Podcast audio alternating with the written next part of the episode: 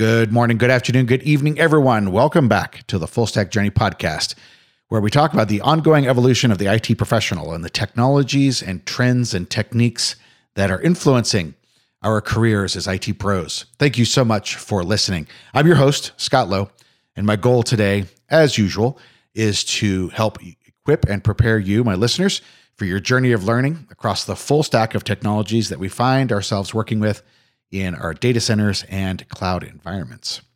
So, joining me today, I have Frank Wiles. Frank is going to be talking with me about um, GitOps and Flux. So, Frank, good morning and thanks for joining. Morning. Thanks for having me. Uh, why don't you take a moment and introduce yourself to the audience? Sure. So I'm a an extremely full stack developer. I uh, started off my career in ops and then jumped back and forth between ops and development as I got bored with one role or the other. So I've been uh, deeply involved in open source software since about 1996, and yeah, so we quickly moved all of our customers. Uh, so I own a uh, an agency uh, named RevSys that specializes in Python and Django uh, web applications, uh, typically at a at a large scale and with uh, with a fairly large performance need. And so we quickly started moving our customers to Kubernetes, maybe even a little earlier than we should have, based on how uh, how well it was working at the time. But uh, we recently, in the last uh, year or so, have moved over and almost entirely to GitOps and Flux, and, and have seen a lot of great benefits from it. Awesome. Cool. Well, I'm excited for the show. Um, we've had guests on to talk about related projects uh, that are similar to Flux, but this is our first time actually talking about Flux. Um, and so I'm, I'm, looking forward to uh, our discussion. Uh, before we get started, are there any sort of online, you know, handles you want to share with listeners in case they're interested yeah. in connecting sure. Uh, yeah. So, so the company's website is revsys.com. That's R E V S Y S.com. Uh, my personal website is frankwiles.com. So Frank, W I L E S.com. And then I'm, I'm F Wiles on Twitter. Awesome. Thank you, sir. Mm-hmm. All right. So um, before we actually jump into our content, uh, I, I want to play a little game that I like to do with guests, and it's it's like uh, getting to know the guest, and we do that mm-hmm. by um, just throwing out some you know very simple little questions about you know like what are your preferences, that kind of thing. Um, there are no right or wrong answers here. Obviously, we're just you know it's just a little way to kind of get a feel for the guests, right? Um, and we don't we don't do anything too terribly controversial unless you feel like the Emacs versus uh, VI uh, discussion is controversial. So, oh, so we're going to get into religion, huh? uh, well, yes, some people might feel like it's religion. That, that's that, that's a fair comment. Um, all right, so so um, well, I would say, what is your favorite programming language? But I'm going to guess that's Python. Yes, Python would definitely be my favorite programming language. Okay, yes. but Fair. also we do we do a lot of React and and uh, I've started learning Rust recently, and I like it quite a bit as well. Okay, all right. We might have to bring you back to talk a little bit about Rust. I hear a lot of people talking about it, and I am a budding programmer myself. I spend most of my time with TypeScript and Golang. So, all right, uh, Linux, Mac, or Windows? Uh, if I had to pick Linux, um, I was Linux on the desktop for about 20 years, and just recently, in the last I don't know five or six years, have have moved to Mac because I kind of get the best of both worlds. Right, I have a Unix development environment, but I have you know I don't have to mess with how do I get this video to play kinds of yes. kinds of Linux issues or sound cards. Everything just kind of works. And absolutely, I guess I should should change that question to be like, what's your preferred desktop and what's your preferred like development slash deployment mm-hmm. environment, right? Because I find a lot of folks that we talk to are like, yeah, I use Mac on the desktop, but you know, I deploy everything onto Linux, right? Which is myself, yeah. like I will use a Mac uh, just for the same reasons you're talking about because it works. And to be honest, with the new Apple Silicon chips, like battery life is insane. Um, yeah. But when I deploy, uh, it's it's always on Linux. so. Same, same. Yeah, I can't remember the last time I deployed something that wasn't Linux. I had somebody ask me a question about Windows the other day, and I was like, I haven't touched Windows in like two decades, so I really can't help you. I'm sorry. My my my last Windows uh, system was 3.11. So yeah. Okay. Like 90, 93. Yep, you know? yep. Yep. Okay. All right. I have used it more recently than that, but Uh, it's been a while. So anyway, okay. So there, there you go, listeners. All about uh, Frank. Not really, but you know, it's fun. okay, so we're talking about Flux and we're talking about GitOps. Um, so let's let's break those two things apart. And first, let's talk about GitOps. And it's a term that a lot of people have heard.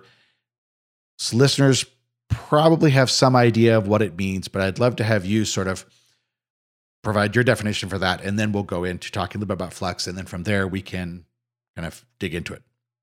So I see, and this may not be the dictionary definition, I see GitOps as affecting the change in your infrastructure by making a commit, pushing to Git, and having something do the work for you.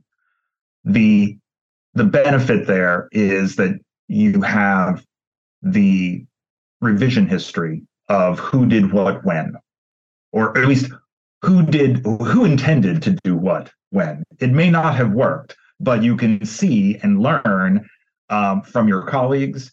You also can have easy PR type approval processes of this is what I think we should do, and your teammates can kind of double check you and make sure you're not doing something crazy.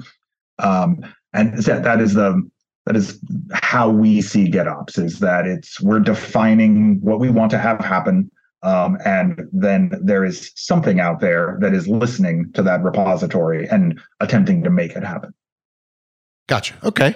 That makes sense. And we, uh, you know, for listeners, I'll put a link in the show notes. We have talked about GitOps um, at a high level before when we talked about, um, uh, we talked about Argo and uh, we've also talked about GitOps um, in other contexts as well. But it's, it's always great to get sort of a practitioner's viewpoint, right? You're, you're running a, you know, a firm, you're providing services to clients, you're moving clients over. You so you're, uh, you know, actually, you know, not not working for a project that's providing this or anything like this, but actually putting this to work.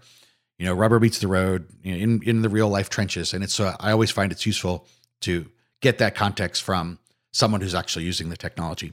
So we're really talking about Git being a source of truth um, for configuration information, deployment information, whatever and then having some sort of mechanism that works off that source of truth to then make changes right? Absolutely. And, go ahead. I think i think one of the key pieces that uh, ops people don't necessarily take to heart immediately is the uh, essentially the the safety of it right? You can have a protected master branch, and only your two senior ops people can merge to it but you can have your developers make changes to the YAML with then your approval. And that reduces a lot of coordination. You don't have the, well, what version of this do we need to deploy? The developer made a pull request that changes the version from version 18 to version 21 and you don't necessarily need to know why they're skipping three versions right you just need to say okay well that seems like a valid version and merge and it happens yeah, that's a, that's a great point. I, I, there's there's so much value in my mind, and I'm I don't come from a a super in depth or rigorous software development background, but the more that I observe the way that a well run software engineering organization operates, the more that I see there's so much value there for operations and you know, quote unquote infrastructure folks, right? Um, and I've been talking about, you know, getting folks to like, look, just start using Git, start using version control, right? Just even if you don't do anything else, at least then you've got this. This is the this is the approved version of whatever it is that I've stored in here, right? And then from there, you could go into all kinds of other things like infrastructure as code and GitOps, which we're talking about now. And then, of course, Kubernetes is you know a whole another sort of thing, but so much of that as well being driven by YAML and and definitions as code because it is a declarative system. So so much so much to, to be able to pull out of that. So with that context in mind, then where does Flux fit into that definition? So Flux is the thing that is attempting to do what you've told it to do, that runs inside your cluster.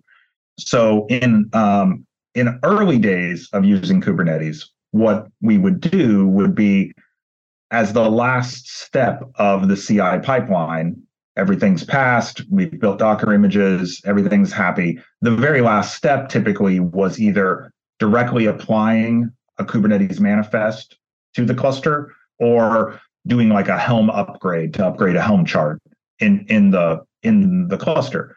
But that means that our ci system has to have admin level cluster credentials which makes our ci system a point of attack a pretty serious point of attack. The nice thing about flux is it removes that security concern because flux runs in your cluster and just has credentials to be able to read and write from this git repository. And that's the only point of of synchronization there. So worst if somebody breaks in gets into your github organization the worst they can do is install things into your cluster you know in, in a gitops way with with a history tracking of what it is they did. Or if they manage to penetrate into your cluster the worst they can do is mess with that pile of YAML you have in your GitOps repository, uh, and that's that's the only that's the only point of, of communication there. Um, so Flux is a small set of microservices that work in coordination, depending on which features you want to turn on, which features you want to use, that listen for YAML instructions that look, you know, that are Kubernetes uh, custom resource definitions, CRDs, they're listening for those and then taking action based on what you've said. Install this Helm chart, install this manifest, and it's watching for changes. Um, the easiest way to set it up is to have it poll that repository like every two minutes or something like that. But that's a little slow uh, for me. It has the option to set up a webhook from GitHub straight to Flux so that it pulls a new version right as changes happen, and that kind of smooths out kind of the, the timing of things. Um, do we maybe want to go into like what the various uh, pieces of Flux are, or should uh, do you think that's enough of a, an overview? I, I, think that's a good overview, but I, it probably would be helpful, you know, for folks that um, may already be familiar with Kubernetes. You know, mm-hmm. Kubernetes already has this idea of a reconciliation loop where we're taking you know desired state and we're comparing that against um, actual state and then and then having that loop reconcile things. And so you have all of these all of these controllers that are responsible for doing that. Um you know it, it sounds to me and correct me if i'm wrong you know it sounds like flux is yet another controller because there is a custom resource definition that's backing it um uh, or multiple custom resource definitions that are backing it to define the custom resources. And then it's going to take action on the lifecycle of those custom resources but the I guess the the interesting piece here is that those custom resources are the are the things that are providing that connectivity to uh, a Git repository, GitHub or GitLab or something like that, and understanding you know the idea of receiving an incoming webhook because you got notified of a you know a PR being merged, something like that. Is that you know kind of reasonable description? Yeah, I mean the way I like to think about it is it Flux is the the operator that is making changes to Kubernetes state that an operator would normally be doing manually with kube control or helm or kustomize it's doing those things for you based on the instructions you've given it in the git repository. So it is a, a second reconciliation loop if you will. It's reconciling itself with the git repository. And then if changes need to happen it's applying those to kubernetes which is then doing its reconciliation loop. Yeah that's a that's that's a great explanation um, I, I was I was kind of trying to stretch to describe how those two merge, but it makes sense that this is a you know sort of a first reconciliation loop of reconciling that that state between the the source of truth, the Git Git repository, and the cluster or clusters, and then triggering changes, which then trigger the second second reconciliation loop, which of course may be all kinds of loops from all kinds of controllers, changing all kinds of things. So, okay, cool. Well, yeah, for example, like if in Flux you tell it install this Helm chart, it sees that you wanting to do that and it, will issue a Helm install. But if the chart's broken in some way, Kubernetes is going to be failing on the fact that it can't find the pod or it can't find the image or it, you don't have permission to, to, to install in that namespace or, or whatever may be happening there. But Flux's reconciliation is done. It is done the Helm install but you're you're on your own from there. Right? Yeah, yeah, yeah. Sure, that makes perfect sense.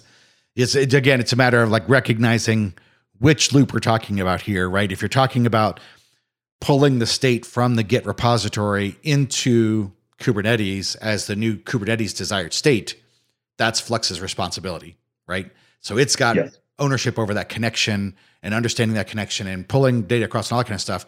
But once it hands that off in place of the operator using a command line utility or an API call or whatever, then it's all Kubernetes and standard, quote unquote, standard Kubernetes functionality that you need to, uh, you know, observe or troubleshoot in the event that something um, something goes wrong. Yes. In terms of the components of Flux, like uh, you know, what kind of pieces are we talking about here? And yeah, so the the the main most important piece that you really don't have Flux unless you have this is called a source controller, and that is what watches Git repositories uh, for for state. There is typically the the what we tend to refer to as the Flux repo, which is your GitOps repo. But it also can watch other repositories for things like, for example, we keep most of our Helm charts in a Git repository, um, oftentimes in the same repository as the code itself, just in a directory. So we end up defining several Git repositories, one of which is the Flux repo that it is watching for changes on, but it is also watching those other repositories for, for example, changes to the Helm charts. So you can that so the source controller is is dealing with all of that, and that includes things like um, setting up read write deploy tokens so that you can act so it can access those repos. Um, it can obviously do it in a read only fashion if if if you want uh, for, for most operations. Then there is what's called the notification controller. And this is what takes in webhooks. It also kind of coordinates between the other systems, uh, the other uh, components a bit. It also can do things like um, send a webhook or a Slack message or Teams, and they, they support a dozen or more different sorts of Telegram and things like that that can let you know Flux sees a new version of this. Flux is doing this. You can get those kinds of automated updates in in in those kinds of ways you're expecting. Then there is the customized controller. So for uh, users, Kustomize is a kind of mind-bendy way of uh, patching YAML uh, on, that you can use in place of systems like Helm for templating the mountain of YAML that you end up generating in a system like Kubernetes. Um, so Helm is another kind of packaged system like that. Helm's main purpose really is to just take YAML templates and apply values into them. So you have kind of what you would expect in a template. You can loop over things and do variable replacements, but um, it's it's uses the Go template language and and just builds big piles of YAML for you and then applies them to the Kubernetes API.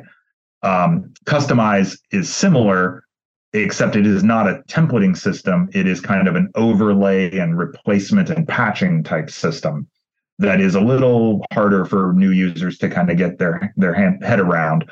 Um, but it also is supported by Flux. And typically, in most of our clusters, we have a combination of just bare YAML Kubernetes manifests, Kustomize, and Helm charts all in the mix at the same time. Uh, kind of depends on the client, depends on the project, but um, those are the pieces. Then you have what's called um, the, uh, I'm going to get the name right here um, the image, there's an image automation controller and the image reflector controller. So the image reflector controller watches Docker repositories for images that have new tags or tags in general. Um, and then the image automation controller receives notifications from the reflector controller and maybe take some action because of there being a new Docker image.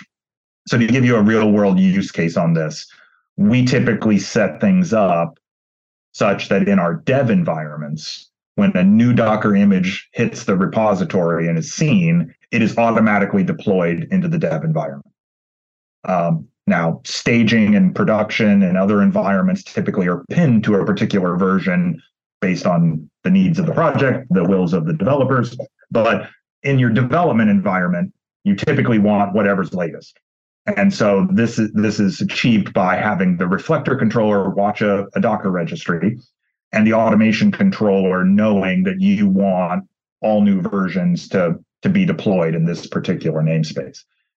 One of the nice kind of benefits of that is for your app to be deployed in your Kubernetes cluster, the, the Kubernetes cluster has to already have credentials to access that Docker registry, that private Docker registry. So Flux isn't getting any additional capabilities here. It's the same capabilities as the rest of the cluster. It's just watching on a schedule to see if there is if, if there's new images. So it, it doesn't like add any like security vulnerability aspects to it. Um, and then, like I said, you can it's not forced on you. You have to set that up very specifically, and you can set it up using regular expressions. Like I want to deploy any new image that starts with the word Bob. Uh, I want to deploy uh, only patch versions in a semver type context. Uh, or I just always want to deploy the latest image, whatever that is. I, I have to admit that I had not considered the idea of having a controller like Flux watch a, uh, a container repository.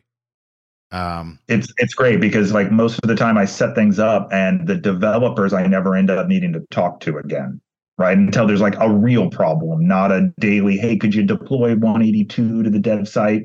That kind of stuff. And again, then we typically set it up so that there is a specific YAML file for staging. And they decide, okay, the version that's in dev right now is good to go to staging. So they just copy the version number over to the staging, make a pull request, I look it over basically for does it seem logical what version they're putting in and is it valid YAML? Yes, merge, and then it goes into staging. Yeah, that's a that's a really nice a really nice workflow to help automate that that process of saying, okay, as a developer, I want to I want to deploy the latest build of this container. I just made some changes. I want to just go ahead and, and deploy this, right? So Flux picks that up, redeploys it, in in dev, right? Um, and then they can look at it and they can manually decide through PRs what that promotion process looks like as they move from dev into staging. And then they can have, you know, obviously some user acceptance testing and validation and performance testing and regression, et cetera, et cetera. And then they're like, oh yeah, okay, now we're ready to move to prod. And then it's another PR. And along the way, GitHub, you know, Flux is watching and says, oh, I see this PR merged. Okay, now let me go take action. Um, so that's that's uh, that's really cool. I like that. Um, so I guess a question I have is this sounds awesome, and I totally get sort of how everything works, but as a user who maybe their organization perhaps is not as mature with cloud native technologies, are there things that like what's the most effective audience? Like if you had to describe, you know, in your experience in working with this and working with your customers, you know, the, this is the kind of, of user who will be successful implementing this workflow based on organizational tendencies and processes and that kind of thing. And this is a user, maybe they need to, you know, make some changes, mature a little bit in their use of the technology before they're ready to try something like this. Because, you know, so often we talk about automation and really GitOps is a form of automation. But sometimes if we're not careful, we end up automating bad things. you know, right? Like you have to have good structure in place in order to then mm-hmm. turn around and automate it, right? And so in your experience, what what helps what sort of traits do you see in organizations and users that are successful with Flux? Well, I think that uh, you you need a, a good solid understanding of Kubernetes before you try this or something like Argo, because it is it's this another level of abstraction on top of it right? And so i think that if it's your third day with kubernetes don't don't be attempting this yet. If it's your sixth month with kubernetes and it's been going well and you seem to understand everything this is worth giving a try right? And if you've been using kubernetes for a long time i kind of question why you haven't tried this or argo or something similar um, because it does it removes those distractions from your day as an ops person, there's not a lot of value in you editing that YAML file to the new version twice a day as developers put out builds, right? It's it's a it's a distraction, right? It's you're holding them up, you're getting out of your flow and your zone and whatever it is you're working on because this needs to happen real quick before the two o'clock meeting, right? Um, and and this put, gives them that power and lets you focus on higher value stuff. Um, I think that the only way you would get into trouble with this would be if you let your developers have complete access to everything to where they could take down production, for example right? By deploying a bad version or making a, a, change that doesn't make any sense, right? Or, you know, in a lot of cases in your Helm charts, you'll have things like, you know, do we deploy the cron jobs or not sorts of flags. And they might toggle that and push it and turn off the cron jobs in production. And if you're not a part of that approval process, you won't notice that they've made that mistake, right? Um, so, so I think that yeah, you you need to you know at least keep the reins around production. But I think that any organization that has a decent level of testing, preferably automated, but even if it's through a QA system, I don't think there's any harm in letting the developers drive what is running in staging, right? As long as everyone knows the developers are driving what's running in staging. If it's broken, it's a developer problem, right? And put put it back to the version that worked yesterday so that QA can continue their work, right? Until you sort this out. And they can do all that without your involvement if you want, right? Um, it does also encourage you to be able to have multiples of those kinds of environments. So I don't, you know, it used to be a, a, huge pain for ops to have multiple environments and you know a multi-day setup sort of process. And now it's like you know what? Um, every now and again broken staging gets in the way of qa's job. So let's have a qa environment that qa controls the version of what's deployed there. And then all you have to do is make sure that the person who's putting in that pr is part of the qa team before you approve it yeah, and it seems like if you were to couple that with some some good infrastructure as code capabilities, that it would be super easy, you know, mm-hmm. to to create those sort of environments. Um, uh, my wheels are turning now in terms of like uh, you know how we'd automatically hook up Flux to a dynamically provisioned environment, but that's a that's a different thing. Anyway, um, okay, so uh, user out there is listening to the show and they're like, you know, Frank's right. I do need to focus on higher level value, right? I should just automate this. How do they get started? So um, luckily, Flux is uh, there's Flux V1, which you may find the occasional blog post about.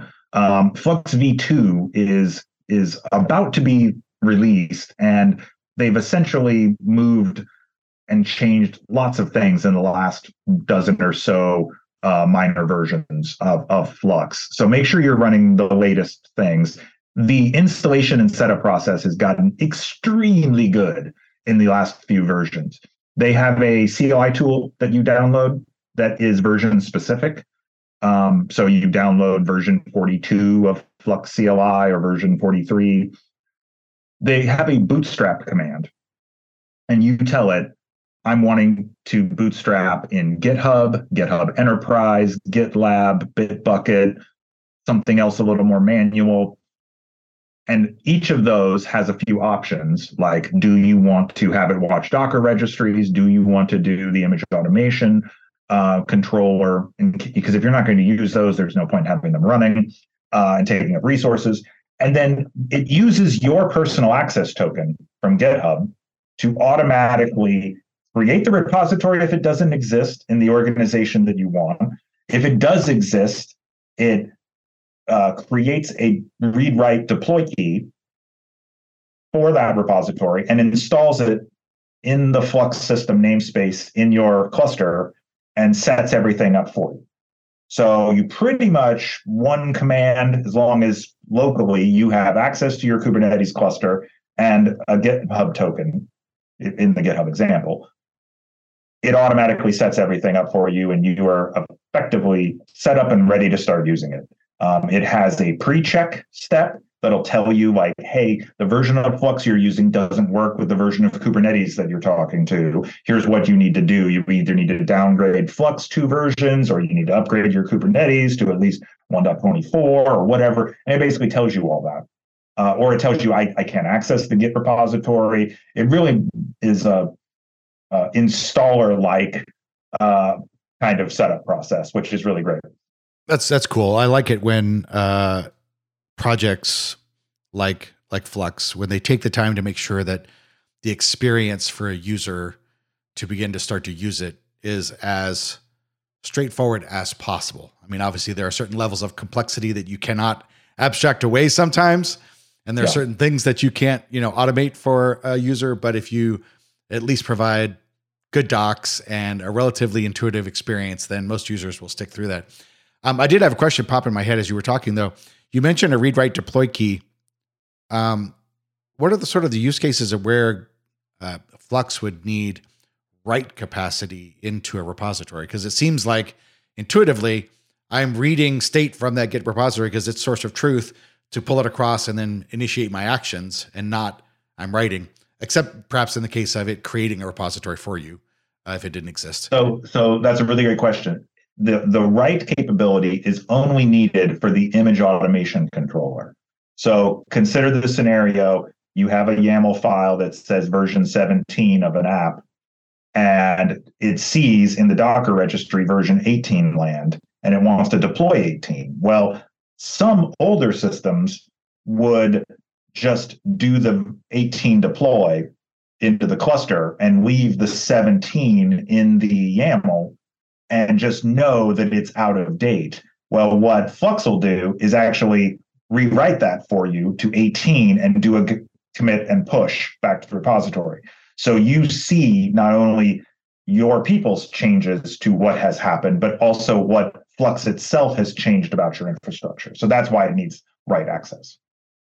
Gotcha. Okay, that makes sense. And I do think that writing it back to the state is the right thing to do from my perspective, rather yep. than leaving it out of sync and just kind of knowing that it's out of sync, because you want ideally, uh, you know, that state to reflect what is actually happening on the cluster. Because um, invariably somebody's going to run some command somewhere and end up, you know, reinstalling version 17 instead of version 18 because there was you know, right. whatever, right? I have done that more times than I can count. Oh wow, I installed a version from six months ago on accident because it's been running the automation has been running just fine for six months and i've accidentally not updated to as i do a manual helm upgrade or something you know right absolutely okay cool um, so um, for the most part people install you know new projects and technologies things are pretty straightforward especially if you take your time and you do your homework and you kind of you know make sure you're comfortable with the underlying technologies ahead of time but every project every technology has sort of its you know potholes in your experience mm-hmm. in working with customers and deploying this for customers you know what are some of the most common potholes that you see people you know stepping in into and you know what would be your advice to help you know people who are trying yeah. this out uh, avoid those so I think one of the hardest things uh, from our experience is using Flux with a new Helm chart, either that being a Helm chart that you've created or one that you're not particularly familiar with. It seems to get in the way. So what ends up happening is Flux attempts to do the install or the upgrade, but if the Helm process fails, it retries and it keeps retrying and eventually it gives up but then it sort of gets wedged, and you have to manually go delete Flux's knowledge of this Helm chart and put it back in. And that's just fairly cumbersome to do. So my advice is like if you're playing with a new chart, you're playing with some new tech to do that manually until it's working and you're comfortable with it. And then do it again into Flux and have it manage it from there. Um, that's probably, in my opinion, my biggest frustration will be when I'm like, this should work first try, and then it doesn't. And I'm like, well, it'll work second try. And so I keep deleting it out of Flux. And I realize that I'm spending like half my morning deleting and redoing. And I should just stop with the Flux bit for until I get it working and then just do it once at the end. Um, so that's that's probably the the biggest issue it's a little it can be it also can be a little opaque in finding what's going wrong right? Like it'll tell you that the the helm release has failed but doesn't necessarily bubble up the best error message to lead you to, oh, you have a YAML error on this line of your values file or something. So that sort of stuff is just better. You get better error messaging, better control, and and, and kind of visibility to just use Helm directly for that for that moment until it's happy, and then you can let Flux take it over from there. Um, that I think is the by far the biggest pothole uh, that you'll run into. The other one is very small, but it took me more than a day to figure out. So I definitely want to mention um, when you're doing the image automation, the way they accomplish that, because they don't know where you're going to need to plug in either the full Docker name, you know, the, the repository and tag or just the tag, they don't know where you need to plug that in to your YAML. And so the way they accomplish that is by using a specifically formatted comment on the line that says replace this value either with the full Docker name and tag uh, or just tag so that you can plug it into Helm charts or your Kustomize or whatever. Um, the format of that is, you know, a pound sign space, a little bit of like one little line of JSON that says this is the image policy I want to use, and I want to I want the tag or I want the full uh, full Docker image. It turns out that that space between the pound sign and the JSON is particularly important. Uh, I did not put the space, didn't think it would matter, and spent an entire day trying to figure out why Flux was not seeing my automation. And then I added the space and it works just fine. So I, I, I, actually I meant to file that as an issue with them uh, because it should be a very easy thing to solve and not let somebody trip over. But um, save yourself the day that I had and, and be sure to include the space. Got it. All right. That's see, that's the kind of stuff, real world, practical information I love for guests to share on the podcast. So thanks for mentioning that. Um, and uh, to your comment about you know like trying something new with Flux, I think to me that makes a lot of sense because it goes back to the comment earlier about automating things. Like you want to make sure whatever it is you're automating is is working. Otherwise, you're just automating a broken process and you know like it does automation is not some magical you know pixie dust that's going to fix everything for you like you got to make sure stuff works manually and then you can go and you can add some automation to it right um, so it definitely makes a lot of sense to say hey you know you're, you're you just wrote this helm chart or you're trying it out for the first time or whatever deploy it somewhere you know manually make sure you understand how all the values interact and how everything gets deployed and then you can bring it into your ecosystem where where Flux is controlling it. So that's good advice. All right, well, we're about to wrap up here. Um, Frank, any sort of you know last minute or final thoughts you want to share with listeners? Um, so one thing that isn't immediately clear sometimes to people is you can run multiple instances of Flux in your system. So if you have a large cluster with maybe three or four different development teams, you could break those into three or four different Flux GitOps repositories by team. So maybe there's a team of senior developers that you trust a little more, and you can let them maybe merge directly to master, or it's an internal project. You can have those separated by multiple repositories very easily. Conversely, you can have one GitOps repository that is used by multiple Flux installations. So in our case, a lot of times we will have the non-prod cluster and the prod cluster working in the same GitHub repository with just like a dev directory and a prod directory with all the configuration underneath there. Uh, because we don't need that separation on our teams, right? So you can do it kind of however you want to slice and dice your Git repositories. Um, you can also use branches. So one of the techniques one of my ops people has started using is all this stuff that's not developer focused is in an ops branch, and everything that's developer focused is in the main branch. So they don't even see the clutter of all the other tools and stuff. Not that they couldn't switch over to the branch, they just don't they don't get confused by there's all these directories of things they've never heard of, like Nginx Ingress Controller and Prometheus, and they don't get lost in those things. There's their app, their other app, and that's it. Yeah, yeah, that's a that's a that's a neat technique. Um, okay, cool, very good. Well, thank you for that. Uh, as we wrap up, then Frank, you want to just remind listeners where they can find you online? Yeah, so you can find my company RevSys at revsys.com. And you can find me on Twitter as F Wiles or on my personal website, frankwiles.com. Awesome. Thank you so much, Frank. I appreciate the discussion. This was very, very helpful. And I think the listeners who may be thinking about um, deploying a GitOps solution are going to find a lot of value in uh, in what you've been able to share. So thank you for that. And that's Thanks it for, for yeah, absolutely. And that's it for this episode, listeners. I want to thank you again for joining me for another episode of the Full Stack Journey podcast.